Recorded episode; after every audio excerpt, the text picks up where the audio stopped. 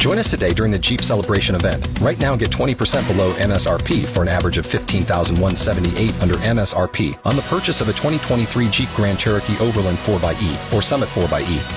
Not compatible with lease offers or with any other consumer incentive offers. $15,178 average based on 20% below average MSRP from all 2023 Grand Cherokee Overland 4xe and Summit 4xe models in dealer stock. Residency restrictions apply. Take retail delivery from dealer stock by 4/1. Jeep is a registered trademark.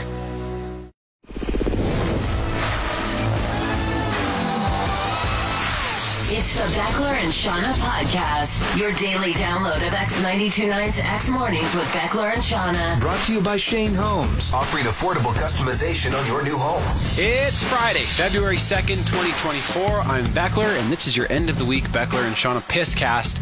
Without Shauna today, she is en route to Japan right now. Hopefully her travels are going smoothly. She's very excited for that trip. I was excited for her. That's a cool trip. And you are going to hear Shauna a couple times on this show. I included What Did You Learn Today from Yesterday, which Shauna is on, just because I thought it was a good one. Maybe you'd want to hear it. Also, Shauna appears to do a snobs with me. I'm reading this book right now where the author is predicting the decline of human civilization in the next few decades, and it's super dark, but I want to talk a bit about doomsday predictions. I wrote a parody all about mini sticks. My boys and I have been playing mini sticks hard at the house. Actually, we're going for dinner tonight at some friends of ours, and my buddy, he built this incredible mini sticks rink for his kids in the basement. It's made of puckboard, but the coolest thing is that it collapses, down and packs flat so that they can take it to hockey tournaments when they go. So this parody is about mini sticks, and then if he's cool with it tonight, I think I'm going to shoot a quick video for it in his mini sticks arena.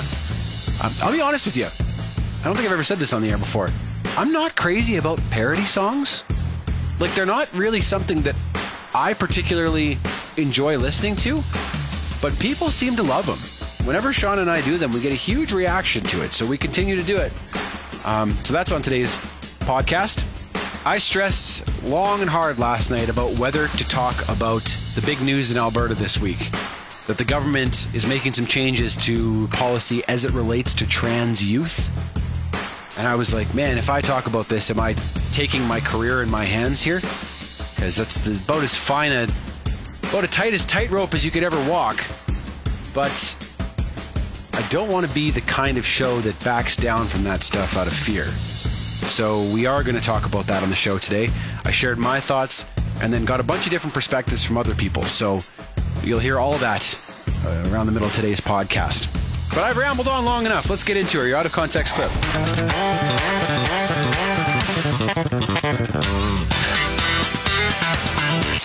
Beckler and Shauna podcast. One thing that I think social media has done is make it obvious to many of us how truly average most of us are.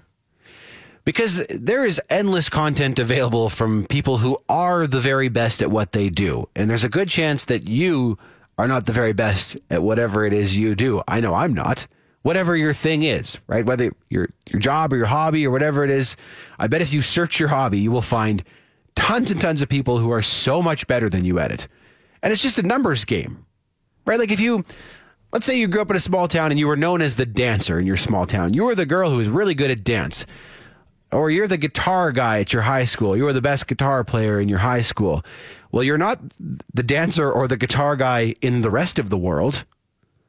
Music, I think I use guitar because music is maybe the best example. There is this drummer on TikTok and Instagram. His videos are all over the place. You may have even seen them. The Spanish dude goes by the name Estepario Siberiano. And he is like next level. He is so absurdly talented. I have one of his clips here for you. A lot of his videos, he's showing off how he can play one-handed.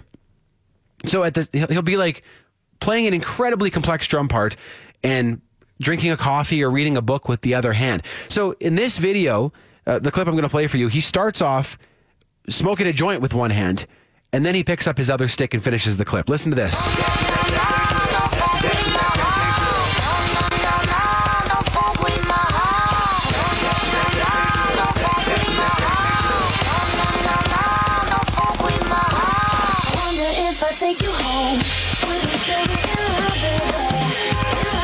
And then he can groove too. He's He's got it all. Or like this this bass player I came across the other day. I'd never seen this guy. Just came down my feed.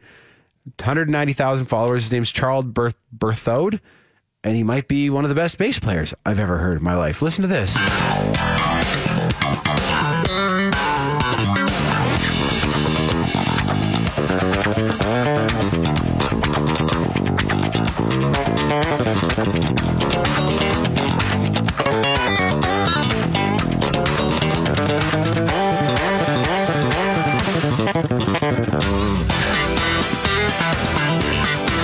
Like, if you play bass, does that not make you want to put the bass guitar down and never pick it up again? The Beckler and Shauna podcast. If you have a heart, I think this clip I'm going to play for you in just a moment is going to break it, like it did for me.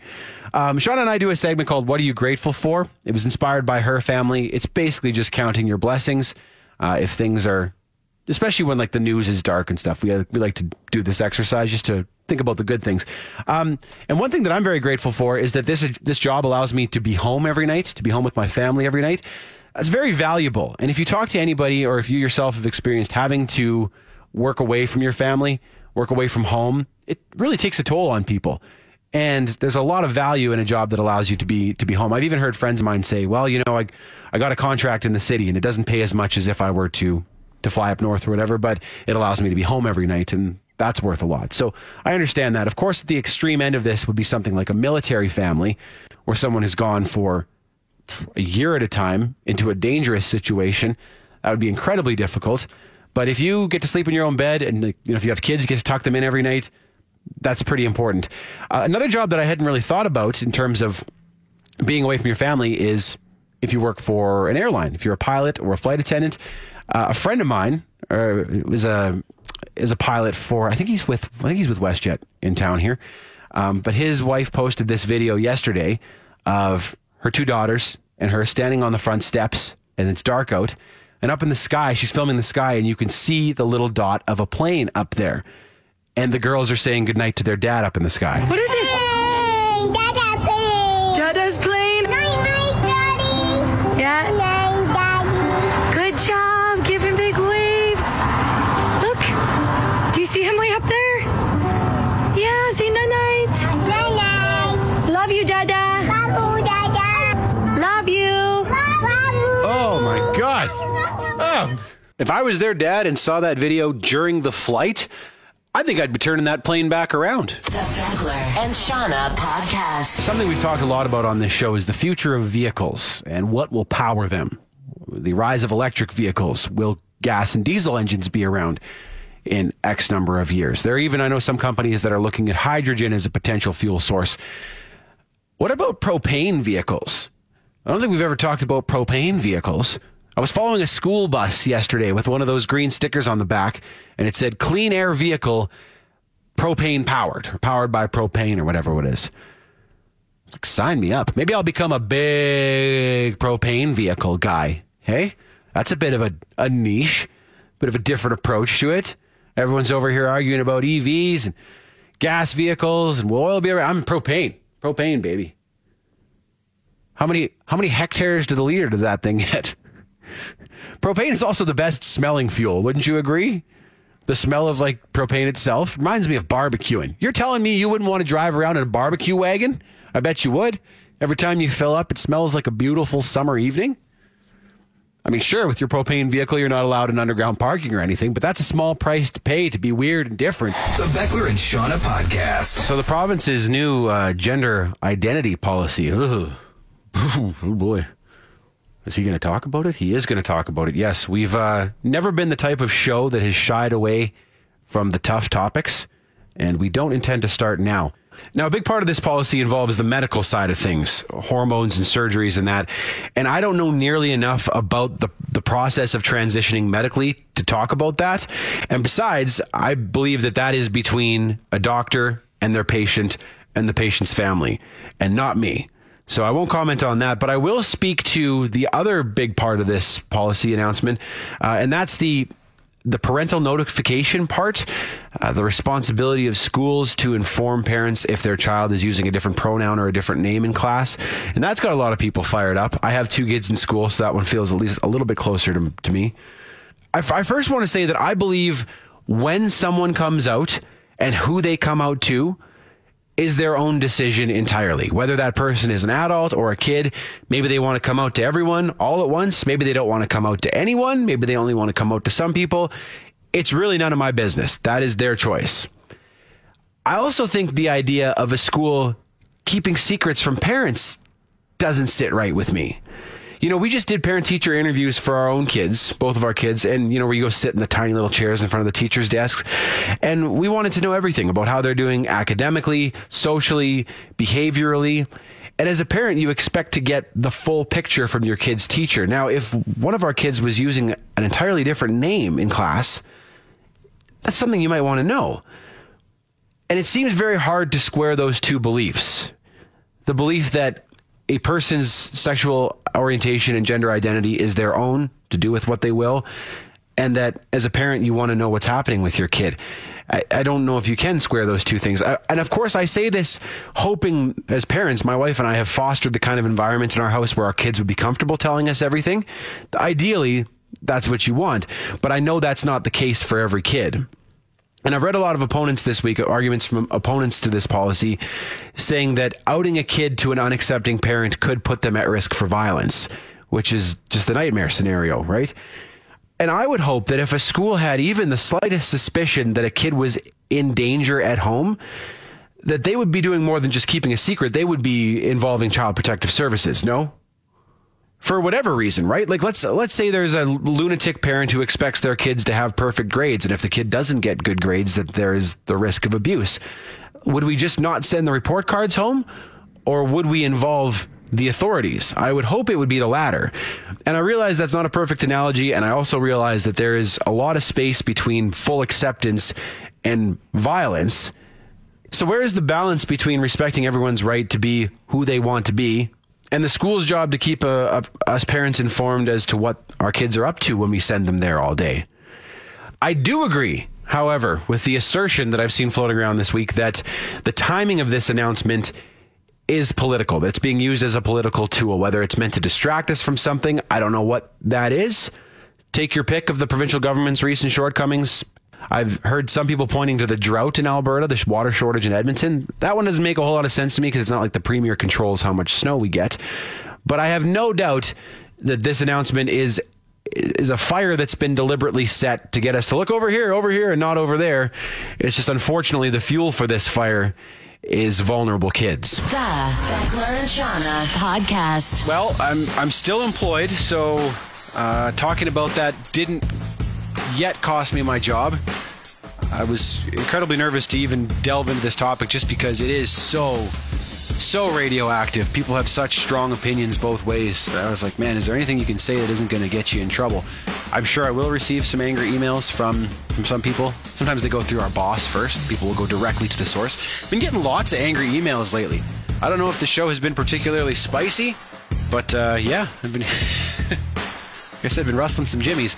But no, I didn't get any angry messages so far. So far, what I've received are some long and really well thought out perspectives on this that I hadn't really considered. And if you'll allow me, I'd like to read a few of these to you.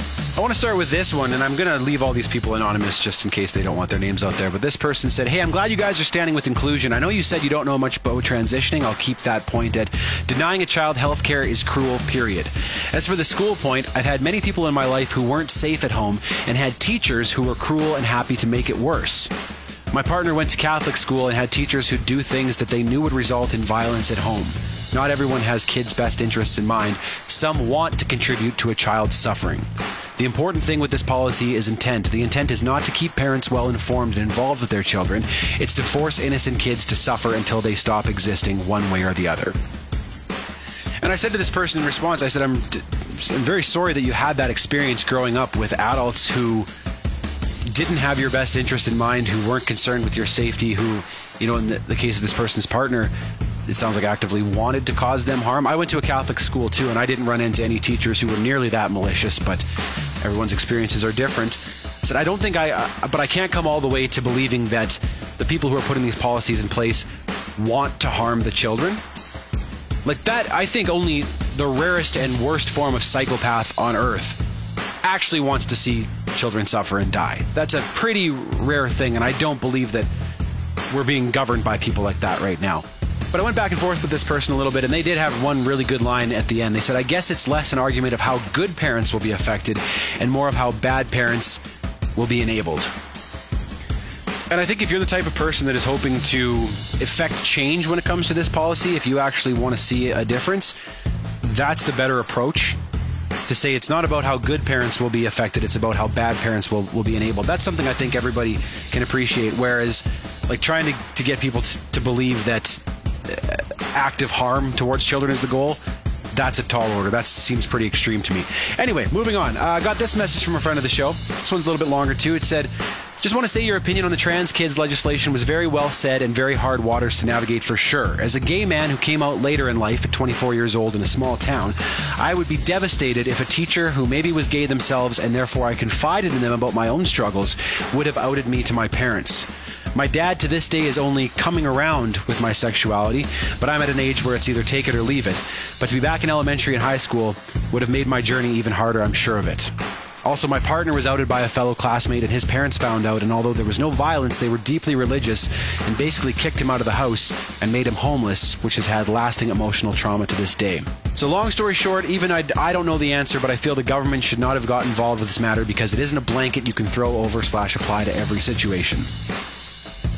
So again, a perspective that maybe you hadn't fully considered, like I hadn't fully considered, so I appreciate that message as well. And then one more that I want to share from you here. This one's from a teacher. Where did this go? This person said, thank you for your complete honesty about this incredibly touchy subject. As a teacher, I've been forced to keep things quiet about pronouns and names and have had to catch others' mistakes when they're writing report cards or individualized plans where they've accidentally leaked the name. And you're so right about the fact that if there is some concern about what's going on at home, further intervention should happen. I had one student whose mom was okay with things, but dad wasn't. So I had to always make sure I used the name they were born with the parents, but with the student, a different name, and I was terrified to slip up because I didn't want to get this poor child in trouble. They have since changed their mind and are back to their birth name and original pronouns. It was a year of being addressed the other way, so things change on a dime. I had kids in grade 10 asking how they could go about obtaining hormone therapy and wondering how it would impact their fertility. It was one of the most stressful times in my teaching career, and I've been at it for a while. In a group of 30 students, I had 3 non-binary students, in a room full of rough and tough ranch kids too. I felt like every conversation that came up was me having to navigate a million quick and appropriate responses within seconds. It was truly challenging. It felt that there was no right way to go about things. I just wanted to say thank you for that insightful response. And thank you for the perspective from someone who's dealing with a classroom full of kids. I mean, I've talked before on this show about how difficult the questions my own kids ask me are. And to be in the shoes of a teacher who has a room full of kids asking these tough questions, and then you just stack all that on top of the regular stresses that come with any job, come with a job like teaching. Holy man. So anyway, I mean, I learned a bit reading some of these messages, gave me a bit to think about. And there are very few of my opinions that I'm like absolutely married to. I'm open to hearing why I might be wrong. I think that's the whole purpose that we have conversation. If not, we're just talking, right? If we're just talking and not listening, then it's kind of a waste of time. So thank you for that. And thank you for allowing me to dive into rough waters on this show when the need arises. And thank you to Shane Homes, who have been a staple in Calgary for 4 decades now. They've built over 15,000 homes. 15,000 families in this city are living in Shane Homes homes. That is quite an impact. Never mind all the great philanthropic work they've done in the city as well. If you're considering a new home, consider Shane Homes. Shane Homes. I will let you finish the tagline. The Beckler and Shauna Podcast. Well, if you grew up around hockey, or if you spent any time around hockey, you're probably familiar with mini sticks. Usually played in a basement with small plastic sticks or in hotel hallways at a hockey tournament before the hotels all banned them. My boys and I are big into it right now. My brothers and I played it growing up. Every mini sticks game I think ever ended in a fight. I don't think anybody ever really won or lost. It was just there was a fight and then some crying and then that's when the game ended and then we play again the next day. But it's definitely mini stick season at our house right now. And so I rejigged Noah Kahn's hit song in honor of mini stick season. And it's just like Puck, but it's the one with little sticks. It's still just as fun as you thought when you were 6. And I'm a grown-ass man, I should go easy on my kids, but I want that cup, so I'm throwing dirty hits. And now Mom says, boys, wrap it up, time for food. We say, next goal wins, cause it's tied 2-2. Then a fight breaks out like it always do, and I swear I'll never play with you. I'm never playing with you again. The Beckler and Shauna podcast. I'm listening to this audiobook right now by a guy named Peter Zayn, and it's called The End of the World is Just the Beginning. And this is a dark listen, let me tell you, because he's talking about how he thinks the best times for humanity are behind us. They have all come and gone. The last 70 years, that was the peak. And going forward, things are going to get a lot worse and stay that way. And he points to declining population in some of the major superpowers around the world.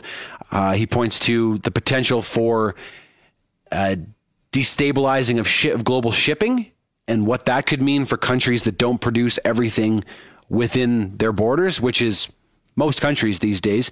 He thinks the United States will be slightly insulated just because of their geography and their demographics and stuff. But this is not a read for the faint of heart. Like, if you're at all prone to getting bummed out or pessimism or anything like that, I wouldn't recommend it because it's heavy. But so I'm going through this audiobook and I'm thinking, man, is it really going to be that bad? So I went to read some reviews to see if any smart people had pushed back against what he's saying in this audiobook. And a lot of people did, for various reasons. And I came across in my reading, I came across this one comment where someone was saying that, you know, for thousands of years, people have predicted the decline of humanity, predicted the end of the world. And it basically never comes true. We're all still here, right? Every prediction that has been made about the end of the world up till this point has been wrong. So odds are Peter Zayn's wrong on this one too. And there's actually a Wikipedia page called List of Dates Predicted for Apocalyptic Events.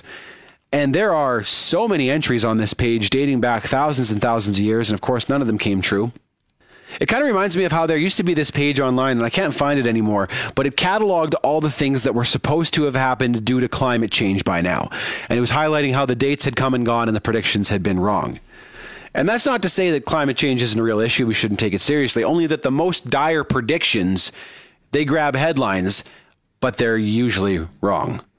If you listen to X92.9 back in 2012, before my time here, that was when the year was the world was supposed to end because of the Mayan calendar, and the people working here at the time poked a lot of fun at that, did a whole thing about it. A woman I know actually told me about this time last year that the world was going to end in April of last year, that God was coming to save his chosen people and rapture everyone else, and only the people who knew his real name would be saved. And that his real name was Yahoo. So I don't know anybody that got raptured. I don't think everybody knew that his name was Yahoo, but we're all still here and the world has not ended. So I wonder how she's doing. The next one on this list, the next doomsday prediction, is coming up on November 13th, 2026. There was an Austrian-American scientist back in 1960 who predicted that date as the end of the world due to overpopulation. So you got less than 2 years to get your affairs in order, and then it's all over. The Beckler and Shauna podcast. Justin from X Middays and our producer Manning are in studio. I have another difficult sports quiz for you guys. Okay. Bring it on. When Shauna goes away, I like to hit you guys with these, so we'll see how you do today. In the Big Four North American sports leagues, there are 11 teams whose current logo features a bird. Ooh. Can you name all the teams with bird logos? We'll give you like a minute and a half. Let's go. Okay. Penguins, Cardinals. Yes. Blue Jays. Yes. Okay, those are the three that I'm... Orioles. Falcons. Falcons, 5. The Hawks. Yeah, in the NBA, the Atlanta Hawks. The Pelicans. 6, 7. Does the Red Wings count? It doesn't. And I thought about going bird parts, like parts of birds, because the Red Wings have a wing. Yeah, the Blues Orioles have a wings. Ducks. Justin said the Orioles. The Ducks. Ducks have a foot. Their current logo is the foot. Logo. It's not the duck mask. It's not actually. Okay. Yeah. Okay. So that doesn't count, even though the team is named after Eagles. A bird. Eagles. Yes. You are missing You're burning time on us now, Beckler. You're burning time on us.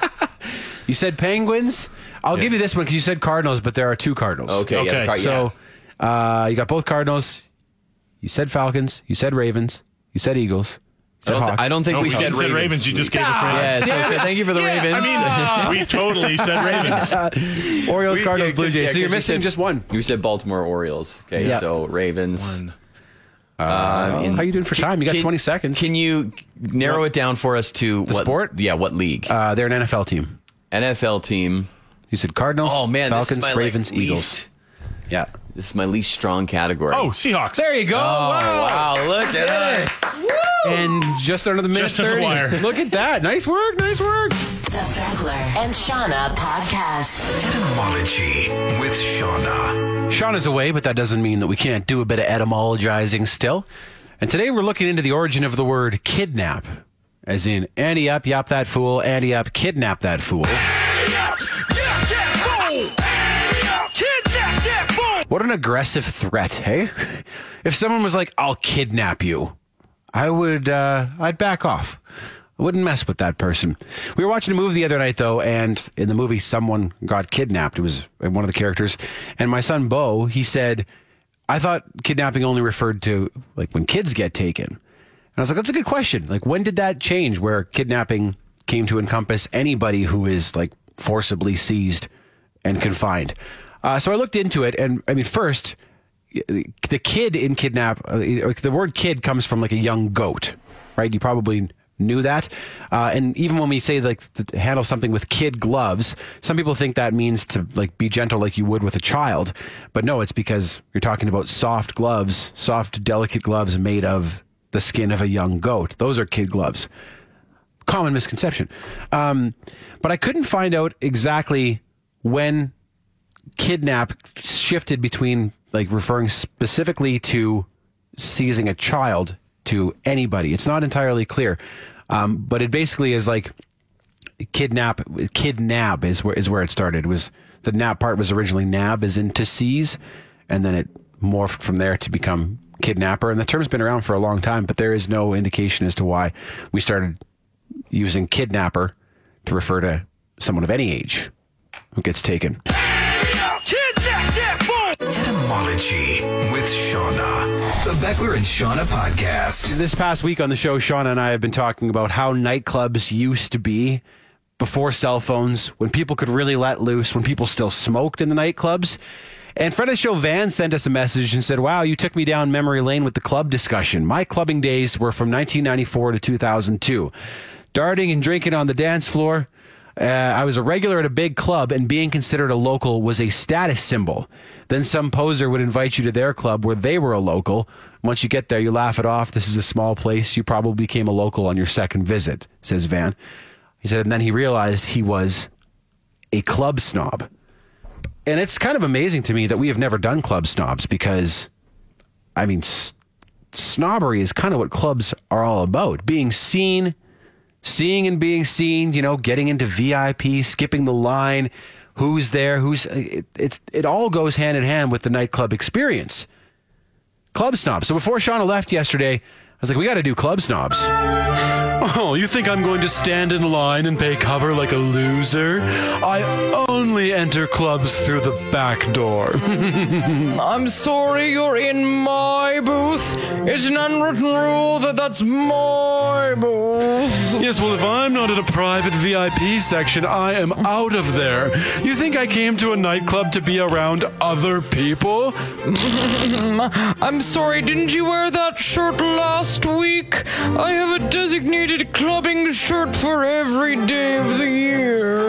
Yes, well, the clubs I patronize don't even have names. If you don't already know about them, you clearly aren't who we're looking for. This isn't a club, it's a lifestyle experience. The exclusive diddle on the dance floor experience. Oh, yes, well, that tickles.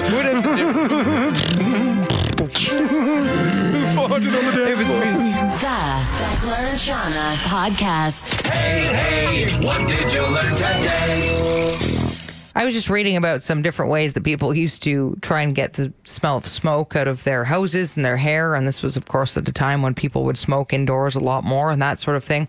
First of all, there's this stuff that actually still exists that's hilarious, but it's called Smoke Blaster Odor Neutralizer Spray. And it's like a hairspray that you can toss on your hair, and it's supposed to help remove the smoke, or on your clothing or whatever else. But Smoke Blaster still exists, which that's interesting to me. Pretty funny name for your foofer too. Oh yeah, it really is. Your old Smoke Blaster. That's a great one actually. And then of course there's the ozone machines now that people can buy, and those are supposed to permanently remove smoke. So they're saying like even after a fire and stuff, those will be effective enough to fully remove the smell of smoke. Wow. And then that is a powerful smell. It is a very powerful smell, and that's why a lot of the times they're saying like, you can try and use white vinegar and stuff, but really you're going to have to repaint your house, reupholster eventually. But then there's this fancy tobacco smoke air purifier that you can buy. It's a $1,600 dedicated tobacco smoke air purifier that you can toss in your house, and that's supposed to really help remove the smoke. God, you got to be hard on the darts, don't you? Holy crap, do you ever. Spend $1,600 just not smelling like it? That's just, Terry wants to dart inside, but people are telling him not to, so instead he darts inside and then uses this. There you go. I love Google Maps. I was just clicking around today on Google Maps, and if you're familiar with Alaska, there's this like long tail of islands that stretch out into the Bering Sea. They're called the Aleutian Islands, and the furthest one out is called Attu Island. It's the westernmost point in the United States, and it's like 1,000 miles from the Alaskan mainland. But I zoomed in on this place because I was like, okay, what's going on this little island? And I saw something called the Attu Battlefield. I was like, what's the Attu Battlefield? So I started reading about it, and during World War II, there was a two-week-long battle there between the Japanese and Americans with support from Canadian aircraft. Wow. And they fought it out in the snow there over this island, which they saw as a strategic position in the Pacific. And eventually the Japanese were hemmed in. It looked like they were going to lose. There was no hope of rescue. So they did a bonsai charge and just like ran straight at the Americans. And there was a big battle there, and the Americans eventually won. And that was the end of that. But like when you zoom in onto this battlefield, you can see all the remnants of the fortifications that they had dug in on this island. Like even from the air, it looks like a battlefield. Like it's all pockmarked, and you can see some of the trenches they had dug to hide in there. And it's in the middle of freaking nowhere. Like it's pretty cool. Yeah, it's very cool. I had no idea this battle happened. They say it's the only battle between the Americans and the Japanese that was fought in snow, because the rest was all in the tropical conditions of the Pacific Theater. But the things you can learn when you just like, hey, what's this little speck of land here? Oh. I'm going to zoom in, and then you learn a little bit of history there too. Nerdlinger. You've been listening to the Beckler and Shauna podcast, brought to you by Shane Homes, offering affordable customization on your new home. You want more? Then tune in to X Mornings with Beckler and Shauna live on Calgary's Alternative, X92.9, Monday through Friday, 6 to 10 a.m. Mountain Time at x929.ca. And don't forget to subscribe to this podcast and have Beckler and Shauna downloaded daily to whatever device you use. Later. After Hours with Mariah and Ty, a weekly podcast that brings this dynamic duo to another level of awesome and allows you to listen on your own terms. Go behind the curtain and hear the stuff you won't hear on the radio. Like they're going to say . Find After Hours with Mariah and Ty wherever you get your podcasts.